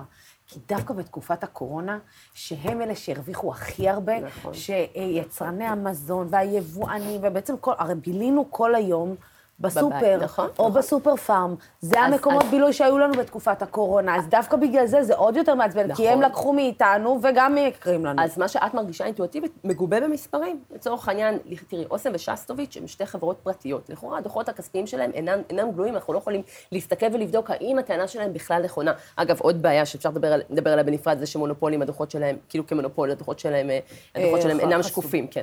אבל אנחנו, אבל אנחנו בדקנו את כל הנתונים הסביבתיים, אנחנו יודעים, כמו שאמרת, שב-2020 2020 מכירות המזון בישראל עלו, ב, אה, עלו בעשרה אחוזים, ואנחנו יודעים שנסטלה העולמית שמחזיקה את אוסם שיבחה את ישראל כאחת מארבע המדינות הרווחיות ביותר בעולם ב-2020, ואנחנו יודעים להגיד שהדולר מאוד, אה, מאוד נמוך והשקל מאוד חזק, ועל הפער הזה הם גוזרים קופון רווחיות מאוד מאוד גדול. ואנחנו יודעים להגיד שדיפלומט, שהיא כן חברה ציבורית, ראינו את ההתנהלות שלה, במאי הודיעה, שהיא רמזה שהיא הולכת להעלות מחירים. בספטמבר רשות התחרות, אם את זוכרת, פתחה בחקירה, נכון. זימנה את מנכ"לי החברות לחדר חקירות, כולם נבהלו. בנובמבר, בדוחות הכספיים של דיפלומט כבר אמרה, בעצם מחירי השינוע לא מסכימים, לא, לא משפיעים עלינו, אנחנו לא נעלה את המחירים. חודשיים אחר כך, שבוע לפני שהתחלנו את המלאכה, הוציאו, הודיעו, הודיעו לקמעונאים ב-10 בלילה שאנחנו יכולים להעלות את המחירים. למה, מה קרה? עכשיו, בדוחות של דיפלומט כתוב מפורשות שהם משקללים סיכונים.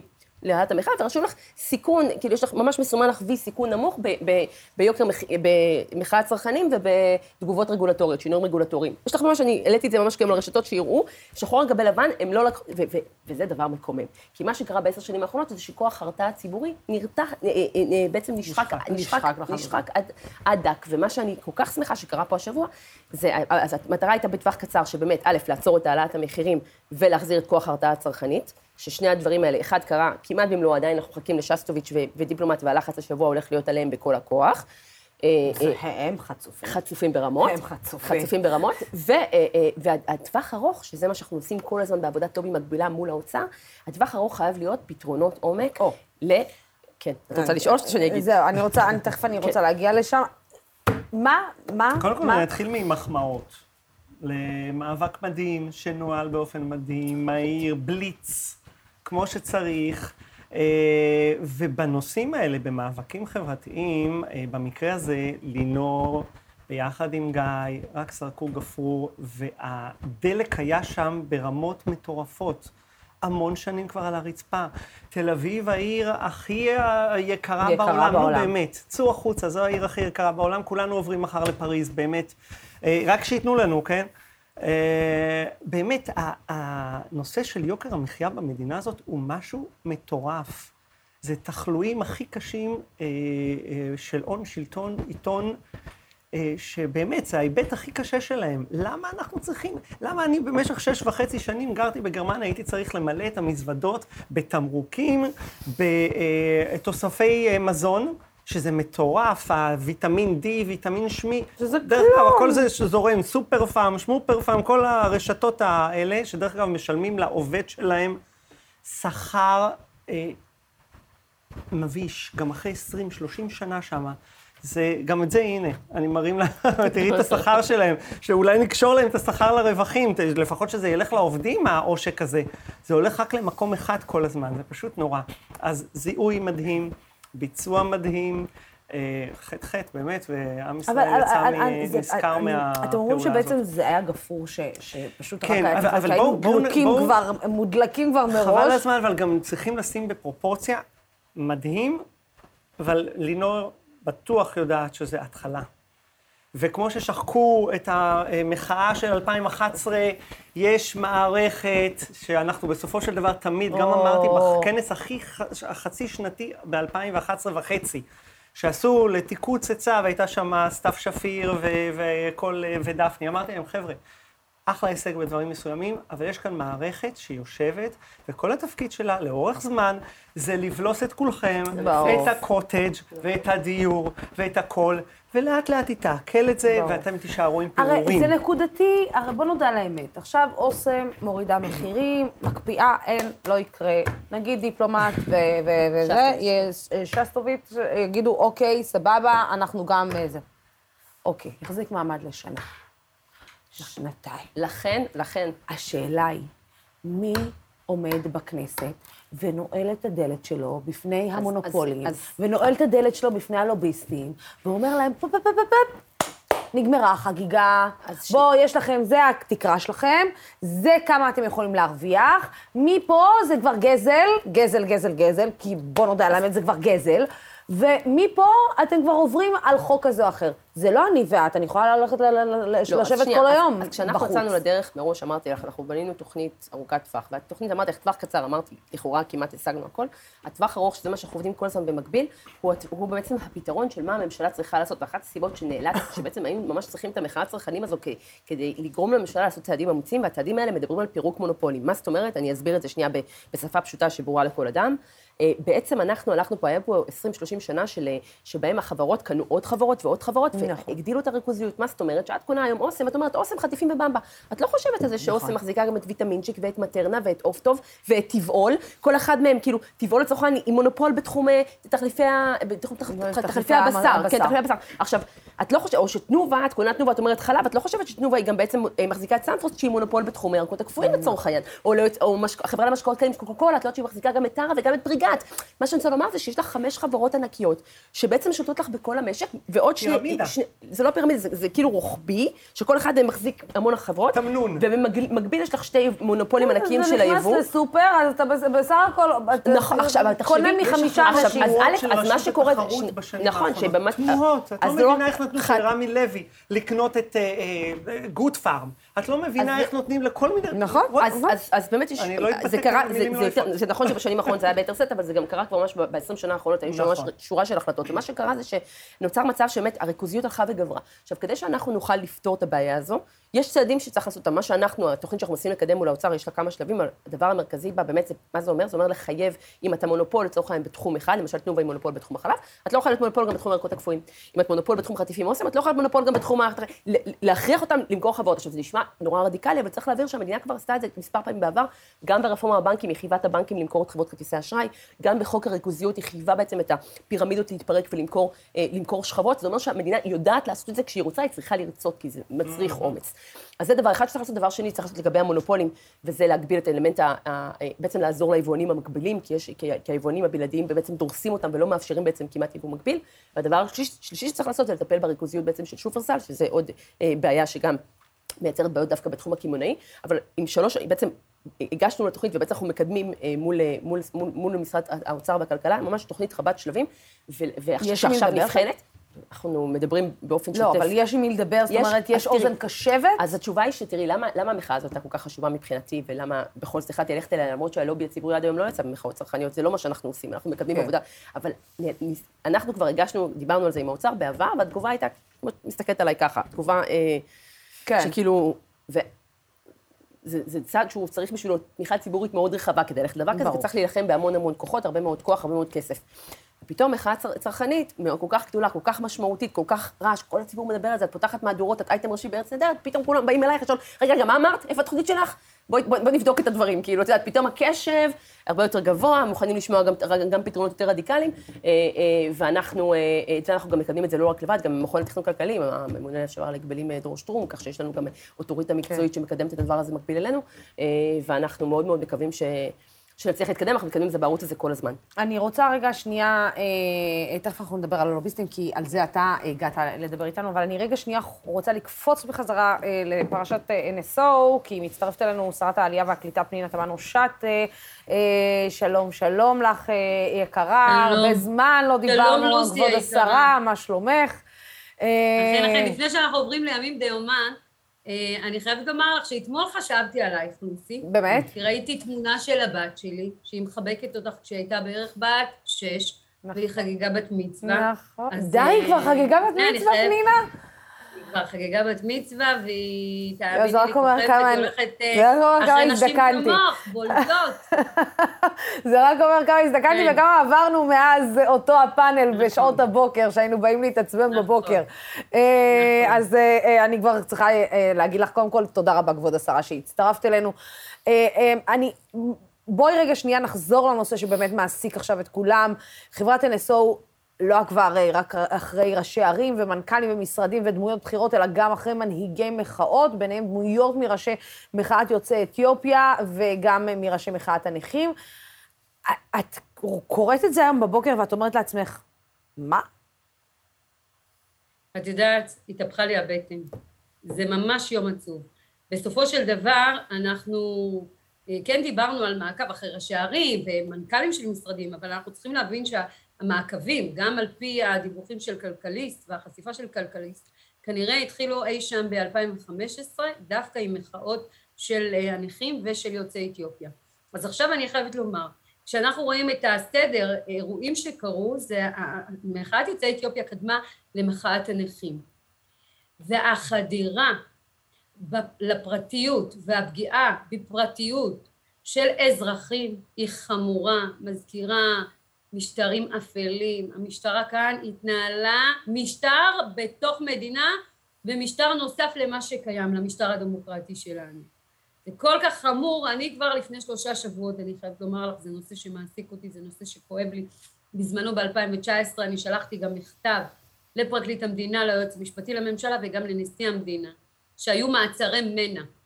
והמעצרי מנע האלה עצרו מאות, צעירים יוצאי אתיופיה מהמחאות שאמרו לי, גם ב-2015 וגם ב-2019, אמרו לי, אנחנו מרגישים לא בטוחים, אנחנו מרגישים שפרצו לנו לטלפונים, אנחנו מרגישים שעוקבים אחרינו. ב-2019 אני גם הרגשתי שעוקבים אחריי וגם הייתה על זה כתבה. מה זאת אומרת, אה, כאילו, איך הרגשת את זה? מה, ראית את ההתנהלות אחרת, טלפונים מוזרים, הטלפון שלך התנהל אחרת? אז ראשית, אני דווקא דיברתי על מעקב שהוא היה צמוד, של אדם שבאמת אה, עקב אחריי במשך כמה שעות על אזרחי, וכשאני שאלתי אותו אם הוא שוטר, אז הוא אמר לי כן שהוא שוטר, הוא לא רצה לענות למה הוא, הוא עוקב אחריי, והגשתי תלונה לקצין הכנסת בזמנו. אבל עובד איתי כאן בחור יהודים בשם נגה מלאסה, שהוא היה אחד מהאנשים שעבדו מאחורי הקלעים על הגרפיקות של המחאה ב-2015 וגם ב-2019, והוא, והוא בן אדם שמבין במחשבים וגם בסמארטפונים. והוא תמיד אמר, אני, פרצו לי לטלפון, פרצו לי ל, ל, לנייד שלי, כי אני רואה שהזיזו קבצים גם במחשב. עכשיו, זה כל כך חמור, אני לא יודעת למי פרצו ולמי לא פרצו, אבל זה כל כך חמור המחשבה שגם אם פרצו לבן אדם אחד, בין אם זה מחאת הנכים ובין אם זה מחאת יוצאי אתיופיה. ועוד, כשאנחנו מדברים על המחאות האלה, הן כל כך אוכלוסייה, את יודעת, ש, שראויה ושצריך לתת מקום שיביעו את זעקתם. עכשיו, דמייני לך מה זה עם מחאת יוצאי אתיופיה, שבעצם המחאה היא נגד המשטרה. אז אוהד, בוודאי שזה יותר חמור אפילו מהרגיל. אז כבוד השרה, את יודעת, כשאת רואה את כל ה... כשהתפוצצה הרי הפרשה הזאת, בואי נודה על האמת, הרי אה, אה, עומר בר-לב בתור התחלה אמר, מה פתאום? אף אחד לא יודע, ישר יצא להגנת המשטרה, אין דבר כזה, זה לא נעשה, יש פה הגזמה, מעניין מי הדליף, בכלל המשטרה דרשה לדעת מהכתב מי הדליף לו, כל מיני התנהלויות מוזרות כאלה. מירב בן ארי, אה, את יודעת, היה שם איזשהו אה, אה, טאקל עם גלית דיסטל אטבריאן בתוך הוועדה, כשבאה והיא הטיחה אשמה בשוטרים בהתנהלות שלהם ובאיך שהם מתנהלים ובהתנהלות של המשטרה, ומירב בן ארי לא רצה שאף אחד יטיל דופי במשטרה. תקשיבי, אחרי פרסום כזה, זה שבירת אמון מוחלטת בין האזרח לבין המשטרה. והשאלה האם אתם כשרים, כשרים וחברים בממשלה הזאת, יכולים אולי, אה, בכלל, יש לכם מה לעשות בנידון מלבד הקמת ועדת חקירה. ואת יודעת מה, כבוד השרה, אולי צריך לפרק את כל הסיפור הזה. כל הסיפור הזה של המשטרה, שגם ככה היא, היא משהו שם לא מתפקד כמו שצריך כבר שנים, ולהרכיב מחדש. אז לוסי, אני אומרת לך, בדיוק בשביל הדברים האלה אנחנו נבחרי ציבור, ולא פקידים בכירים. בשביל, בדיוק בשביל הדברים האלה, כדי לבוא, להיכנס לעובי הקורה, לבדוק, לנער, לעשות ניקוי אורוות. ואפרופו ממשלת שינוי, על אחת כמה וכמה. אני יכולה להגיד לך שלפני שלושה שבועות בערך, הוצאתי מכתב לראש הממשלה לדון במיידי בנושא של המעקבים של המשטרה. הגענו לישיבת ממשלה, גם אני וגם השרה תמר זנדברג, דרשנו שידונו ויקימו גם ועדת חקירה ממלכתית, ואני שמחה שהיום, כן, למרות שזה בעיכוב, היום הקול הבולט בממשלה היה של מרבית השרים שצריך להקים ועדת חקירה ממלכתית, מהסיבה הפשוטה. בסוף ועדת חקירה, ועדת בדיקה ממשלתית, מי שממנה את היושב ראש זה בעצם השר, השר הרלוונטי במקרה הזה, עמר בר-לב, שאגב, אני יכולה להעיד שהוא בן אדם מאוד ישר, אבל לעיתים כשאתה מקבל את התשובות מהמפכ"ל, אה, מהמשטרה, אז באמת אני מבינה שאין לו את הכלים לבדוק אה, בעצמו. לצד זה אנחנו צריכים את הוועדת החקירה הממלכתית שהיא ניטרלית עצמאית שמי שממנה את היושב ראש זה נשיאת בית המשפט העליון. אסור להגיע למצב שממשלה שאנחנו לא רק הרשות המבצעת, אנחנו נבחרי הציבור, אנחנו צריכים להגן על הדמוקרטיה ועכשיו יש לנו יועמ"שית חדשה, אסור לנו שאנחנו נוותר.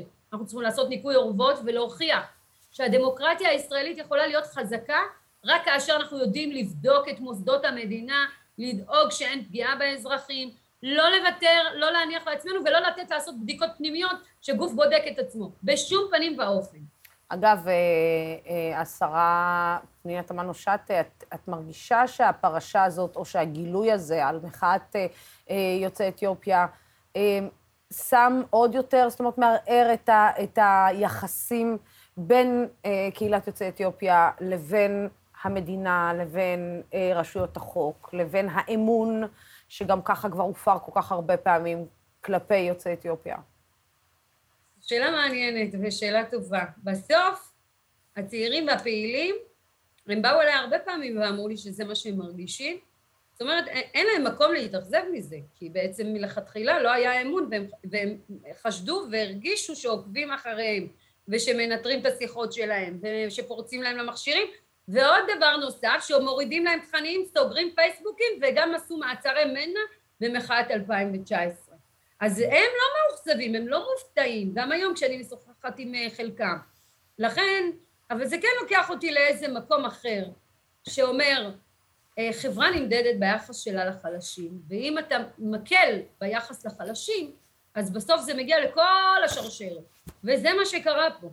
אם זה באמת בסוף יתברר שהפריצות התחילו במחאת יוצאי אתיופיה ובמחאת הנכים, אז אנחנו מבינים שהמדרון החלקלק הזה בסוף הגיע לכל בעלי התפקידים, לפוליטיקאים ומנכ"לים, ולא שה, ש, שהפעילים הם פחות חשובים מכל הדרגים הבכירים, דווקא אני חושבת שההפך הוא הנכון, שכשפוגעים באזרח מן השורה, שאין לו כלים, שאין לו קשרים, זה אפילו עוד יותר חמור. לא, זה עוד יותר חמור, שלא יתפלא אחר כך השר או המנכ"ל שנכנסים אליו אה, אה, אה, כשהוא לא עומד על הרגליים האחוריות כנגד זה, שלא יתפלא שנכנסים ושולפים את הפרטים האישיים עליו.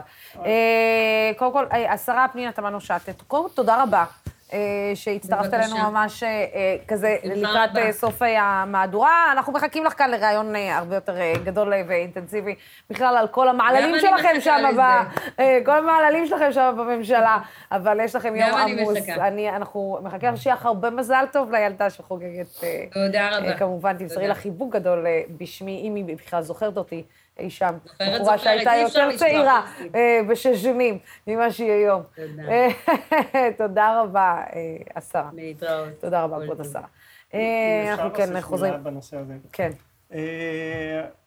אני חושב שזה, האם ה-NSO הזה היה נשאר ברמה של אה, לרגל על אה, לינור, לרגל עליי, לרגל על המחאות האלה זה לא היה מעניין אף אחד. זה לא היה מזיז לו לתמר ברור. שטה ולא לאף אחד, אולי, את יודעת מה, באופן פרסונלי, לא, אבל זה לא היה מזיז לאף פוליטיקאי. זה לא. אה, זה רק בגלל שזה הגיע אליהם, וזה בגלל שאת יודעת, המשחק הפוליטי עם נתניהו והמשפטים שלו, וזה מזיז שמה, אז זה גם ימין וגם שמאל, כי השמאל ברובו, הרבה פעמים בדיוק- זה זה הזיז בדיוק לו מה גם שהיא בלי. העידה, היא העידה ועכשיו ש- גם ימין מתגייס, ורק בגלל שזה הגיע לרמות הפוליטיות, ופתאום גם להם מחטטים. המחשבה שזה היה הפך, אני אגיד לך מה, שזה הפך להיות כל כך מוחשי, הרי בכתבה זה נאמר שמישהו נכנס לתוך חדר שיש לו קוד ויושב, מתיישב מול מחשב. ובעצם אנחנו נכנס למספר מתנהלים, אבל טלפון ומתחיל שתדעי, לשאוב מידע. עשורים כבר, מתוך הנחה ששומעים כל שיחה שלנו, ו- ולא רק דרך אגב המשטרה, גם בעלי ההון ששכרו מישהו בשביל לרדוף אותנו, ואנחנו, אני אישית אה, אה, אה, בטוח ומכיר מידע לגביי לפחות. אני גם בטוח שככל שהלובי 99 התחזקו, גם היא הפכה להיות, להיות טארגט לחוקרים שנזכרו בשביל לדעת מה, ברור. כי הפעילות שאנחנו עושים עולה לאנשים מסוימים המון כסף. כן. שווה להם לשכור את הבלש בשביל לדעת מה לינור מתכננת לעשות. אז בוא נדבר אז רגע. רגע, גם את זה, זה לא רק NSO. אם כבר הולכים ל-NSO, בואו נדבר. בואו נדבר על תביעות השתקה. בואו נדבר על אה, אה, איומים. בואו נדבר על חוקרים פרטיים שרודפים אחרי פעילים חברתיים.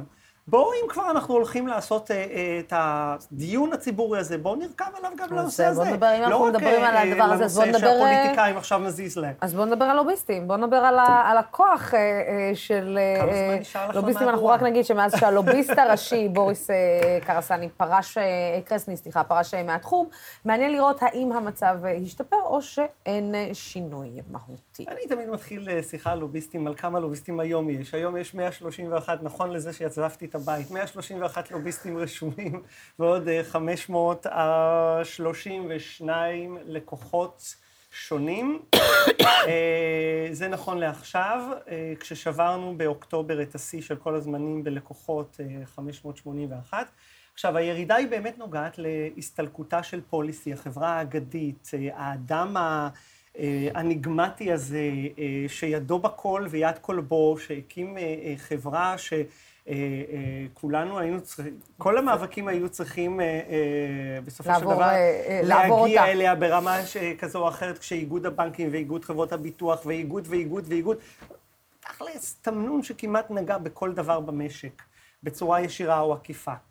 אה, הוא הסתלק, אה, הסיבות להסתלקותו אה, רבות כנראה, לא סיבה אחת, יכול להיות שיש אחת? גדולה יותר. יש את ההתפרקות של החברה מבפנים בצורה כזו או אחרת, יש את החקירות שהיו אה, מיוני 2021 אה, לגבי הפרשת שחיתות אה, תנו, אה, אפשרית, חקירות לגבי אפשרות אה, פרשת שחיתות, ליצמן, תנובה, פוליסי. אה, ואני אישית, באופן אישי, ברבות השנים, נוטה יותר לכיוון האישי. אה, אני יודע שאנחנו אוהבים להתעסק בכל, מיני, בכל הדברים ברור. האלה. אה, אני חושב שגם הגיל של הבחור אה, וכל מיני דברים אישיים אחרים אה, מאוד אה, תרמו להחלטה זה- שם להסתלק. עכשיו, הוא הסתלק, נגרעו באחת אה, 40 ומשהו לקוחות שמתחילים לאט לאט לזרום פנימה בכל מיני צורות שאנחנו דרך, אה, מתחילים דרך ללמוד מקומות, אותן, אה, ואת הדברים החדשים לגביהן. פעולות אה, חדשות. זאת אומרת, זאת אומרת, רגע, חדשות. אז בעצם הסתלקותו יצרה איזשהו ואקום, או שבעצם אה, רק אה, פתחה את דקות. המקום? אה, אוקיי. ואקום בכסף ובפוליטיקה זה לחמש דקות. יהיה מישהו שיבוא למלא את הוואקום הפוליטי או את הוואקום ב... בהכנסה. רק ההסתלקות שלו, לפי דעתי, כרגע, ממה שאנחנו מריחים, ויצא לי קצת לדבר עם לינור מאחורי הקלעים, יכולה לאתגר את המערכת. ב- אה, ב- באיזה בזה? שחלק מהפורשים הקימו חברות שאנחנו יודעים שחלק מהלקוחות נחתו אצלם, אבל אנחנו לא רואים אותם עדיין במרשם לוביסטים. אה, על שיטות פעולה חדשות שאנחנו נעבוד כרגע בלי לרשום בכנסת, כי כרגע הפעילות לא מצריכה כנסת, ונעבוד רק מול הממשלה שבישראל, ברוב עוונותינו, אין חוק לוביסטים שמסדיר את הפעילות בממשלה, לכן הם לא רשומים. רק מי שמגיע לכנסת הוא רשום. אוקיי. אז חברה מפוצלת כזאת, זאת אומרת, יכולה לעשות שמוסרת, פגישות מחוץ לכנסת. בדיוק. אה, אז אני, אם, בדיוק. אם, אני, אם יורשה לי שנייה להתערב, אני, אשמח כאילו זה להגיד, אני? אני, רוצה להגיד. אה, אני רוצה להגיד שבאמת אנחנו רואים תופעה מאוד מטרידה מהבחינה הזאת, ש, אה, שאגב, לוביסטים עצמם אמרו לי, התלוננו בפניי, לצורך העניין, שמה שאנחנו עשינו, אנחנו כאילו שמנו את הספוט עליהם, ושמנו את הפנס עליהם, אז מה שקרה זה ש...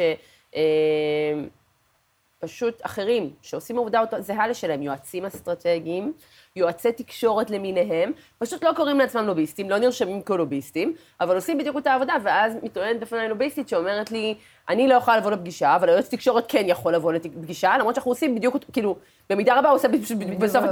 בדיוק מה שאני עושה, שזה אגב בעיה.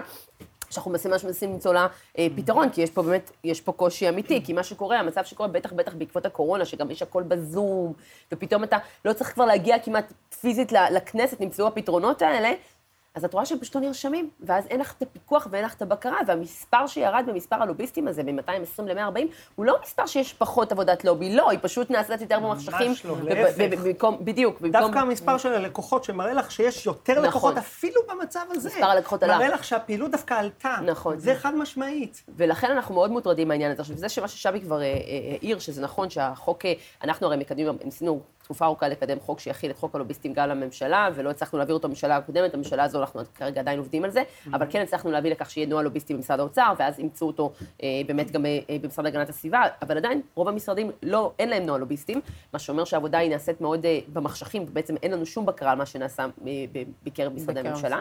ובעיקר מטריד אותי באמת הפן הזה של כולם, כל אחד שפשוט, איך אמרה לי אותה לוביסטית שאני אה, בקשר איתה, אומרת לי, טוב, אני פשוט מעכשיו לא קוראת לעצמי לוביסט, אני יועצת אסטרטגית.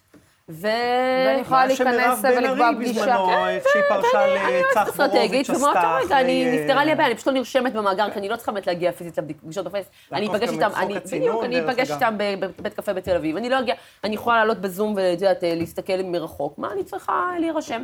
פה אנחנו נמצא לנו קושי אמיתי, שאנחנו עכשיו ממש עובדים בימים אלה על הפתרון המשפטי שלו, של איזה תיקון אה, נדרש בחוק כדי גם לאכוף בעצם אנחנו, כל יש נותן לנו שירותים. את העבודה על פתרון. כן. יש לנו גם כמה אה, חוקים כרגע מונחים בכנסת, מהנושא של הדלת המסתובבת ועד הנושא של ייצוג לקוחות אה, מתחרים, אה, שהם פשוט מונחים כרגע על השולחן, ובסופו של דבר אמורים לתת מעטפת של כל הדברים האלה. וכמובן על הפתרון של הנושא של החור הענק הזה של לוביסט אה, נמצא בכנסת והוא עם תג כתום ועובר את הכביש למשרד האוצר, עושה את אותה פעולה, עושה את אותה פעולת הסברה מול... אבל לא, עכשיו הוא כבר לא לוביסט. הוא מומחה. הוא משהו אחר. הוא מומחה לענייני אה, זה, זה. לקונה ממש אה, חמורה בחוק, אבל בסופו של דבר, לא אנחנו, אם לדברי הלוביסטית, לא אנחנו עשינו את הספורט, זה הלוביסטים עצמם נתנו את הספורט.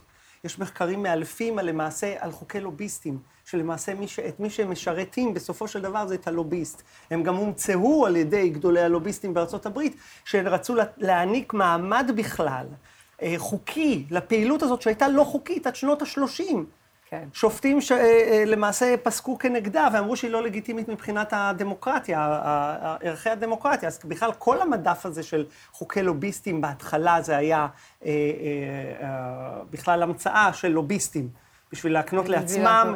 גושפנקה חוקית לפעילות שלהם בפרלמנט. אחרי זה אנחנו באנו ואמרנו, אוקיי, יש לזה מאוד חורים. בטח שיש מלך עולה. זה הם עשו את זה. אה, מה אני אגיד. לכם? אה, ישראל, המתנה שלא מפסיקה לתת. אה, או להגיד, הביורוקרטיה הישראלית. כן, אבל אני כן רוצה שנייה, במקום לסיים, אבל במשפט כזה שהוא קצת, כאילו מדוכא, כאילו מבאס, אני רוצה לא. להגיד ש... אני רוצה, מה? בשביל זה קמתם.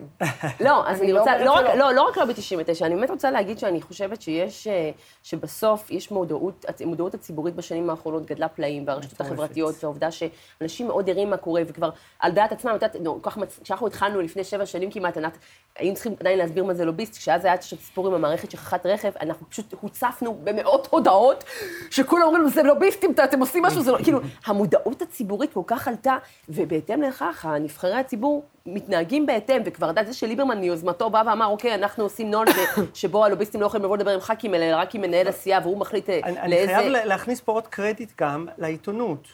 רולניק, דה מרקר, אנחנו יכולים לכדרר בינינו ולא ישמעו לזה אף פעם. ברור. היו פלטפורמות שפשוט נתנו לנו השראה, לי לפחות, ב-2008 שהקמתי את העמותה, ההשראה הייתה רולניק. אה, זה היה האג'נדה. אה, וזה מסירה. אנחנו מוסרים ויש למי למסור.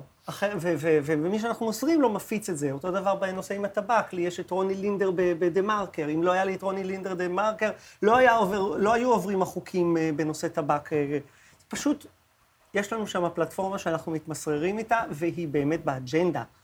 כן. ויש לנו פה פלטפורמה שאנחנו, אה, אה, ב- אה, שנולדה אחרי דה מרקר. אחרי דה מרקר. בקיצור, לא הכל שחור, גם דברים טובים לא. לא, אני, אני, אני, אני לא חושבת שהכל שחור, אני חושבת שכן להפך. אנחנו מודעים. דווקא, דווקא ההוכחה שכל מה שקרה במחאה, מחאת אה, הפסטה נקרא עוד, לה. עוד, עוד, ככה הנה. הנה, בדיוק, מה שהם עשו זה לקחת את כל הדרך הזאת שעשינו מ-2011 ולתמצת אותה לשלושה שבועות. לשלושה שבועות.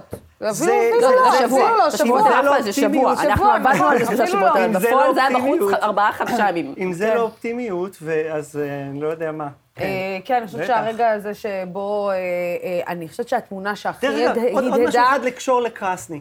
אחד האנשים שדיברנו על זה, אמר לי, תקשיב, היום להיות לוביסט זה לא מה שהיה בשנות ה-90. יש את לינור, יש אותך שממררים לנו את החיים, העבודה מאוד קשה. אז הוא היה עושה הכל מאחורי הקלעים. נכון. אז למה לא? למה לא ב- בערוב ימיו, כזאת עבודה קשה, כשאז הוא היה עושה את זה בלי כלום? אה, זה- זה- אני- לא, גם פעם עבודת הלובי הדרישה, באמת, הצליחה רק את הקשרים ולהרים את הטלפון. נכון. היום אתה חייב כל דבר להסביר, שקיפות, אתה חייב להסביר למה זה לאינטרס הציבורי, אתה צריך לתת דין לחשבון, הלוביסט צריך לעבוד יותר קשה, הוא צריך להראות נכון, מחקרים, נכון, להוכיח. זה לא מספיק שהוא מחבר אותך, אתה צריך באמת... וזה האופטימיות, זה ההצלחה של שינוי כולנו שחל פה, ביחד. וזה באמת, כאילו, אני חושבת ששינוי זה שחל. שינוי שחל פה בגלל... כן, בגלל, אבל זה כן, בגלל- גם בסוף גם כן, אצלנו, כן. בוא ניקח, הצופים של דמוקרט TV, אני מניחה במידה רבה, את כולם חלק מה... חלק, לא, חלק כן, גם אה, כן. חלק מהשינוי וגם חלק מלובי, לובי 99, אם אתם לא הצטרפתם, זה הלובי הציבורי. אה, בבקשה. אה, וכמובן, אה, יש להגיד שאת יודעת, אם יש משהו שהציק לי, אה, אנחנו לפני סיום, אם יש משהו שהציק לי, זה שראיתי אה, חדשות 12, ובמשך את כל ה... אה, אה, דיווחים שלהם על המחאה, אני לא יודעת אם יצא לך לראות, ישבה שם הפרשנית הבכירה, ולא הפסיקה להגיד, הלחץ הציבורי, הלחץ הציבורי, תגיד הלחץ הציבורי. לובי 99. היא לא אמרה, לא לא מילה. היא לא אמרה, עזבי, היא לא אמרה לא- מילה אחת על לובי 99, והיא לא אמרה מילה אחת גם על הקולגה שלה, גיא לרר, שבעצם אה, הפיץ את כל הסיפור הזה, ולקחו את כל הקרדיט לעצמם, הלחץ התקשורתי, הלובי... רוצה שיפטרו אותה, תגידי. לא, לא, אנחנו כאן יודעים לפרגן לקולגות שלנו, גם לגיא לרר וגם ללובי 99, וגם אה, שבי אה, לך. אה, תודה רבה לכם תודה רבה על. כל העבודה שאתם. עושים. תודה רבה. מחר בשעה שש בערב אנחנו נשדר כאן תוכנית מיוחדת, מאוד מעניינת, בנושא מה קורה מעבר לגבולות 67. יהיו פה אופיר פינס, אורי גבעתי, מתן וילנאי, אוסאמה סעדי, אסף פסי, יריב אופנהיימר ואמילי אמרוסי. תבואו, אני מבטיחה לכם שיהיה מעניין. בינתיים, תודה רבה לכם, לצופים ולשותפים של דמוקרט TV. התוכנית הזאת אפשרית רק בזכותכם. בימים כמו אלו הולכת ומתחדדת החשיבות של ערוץ תקשורת שלא מפחד להביע עמדה נחרצת בעד הדמוקרטיה ובעד שלטון החוק, בעד המאבק בשחיתות ובעד מגוון של דעות המהדורה המרכזית של דמוקרט TV. בימים ראשון עד חמישי עם המאבקים החברתיים, אה, ובכל מקום, בשעה שש בערב. בינתיים, סלמת.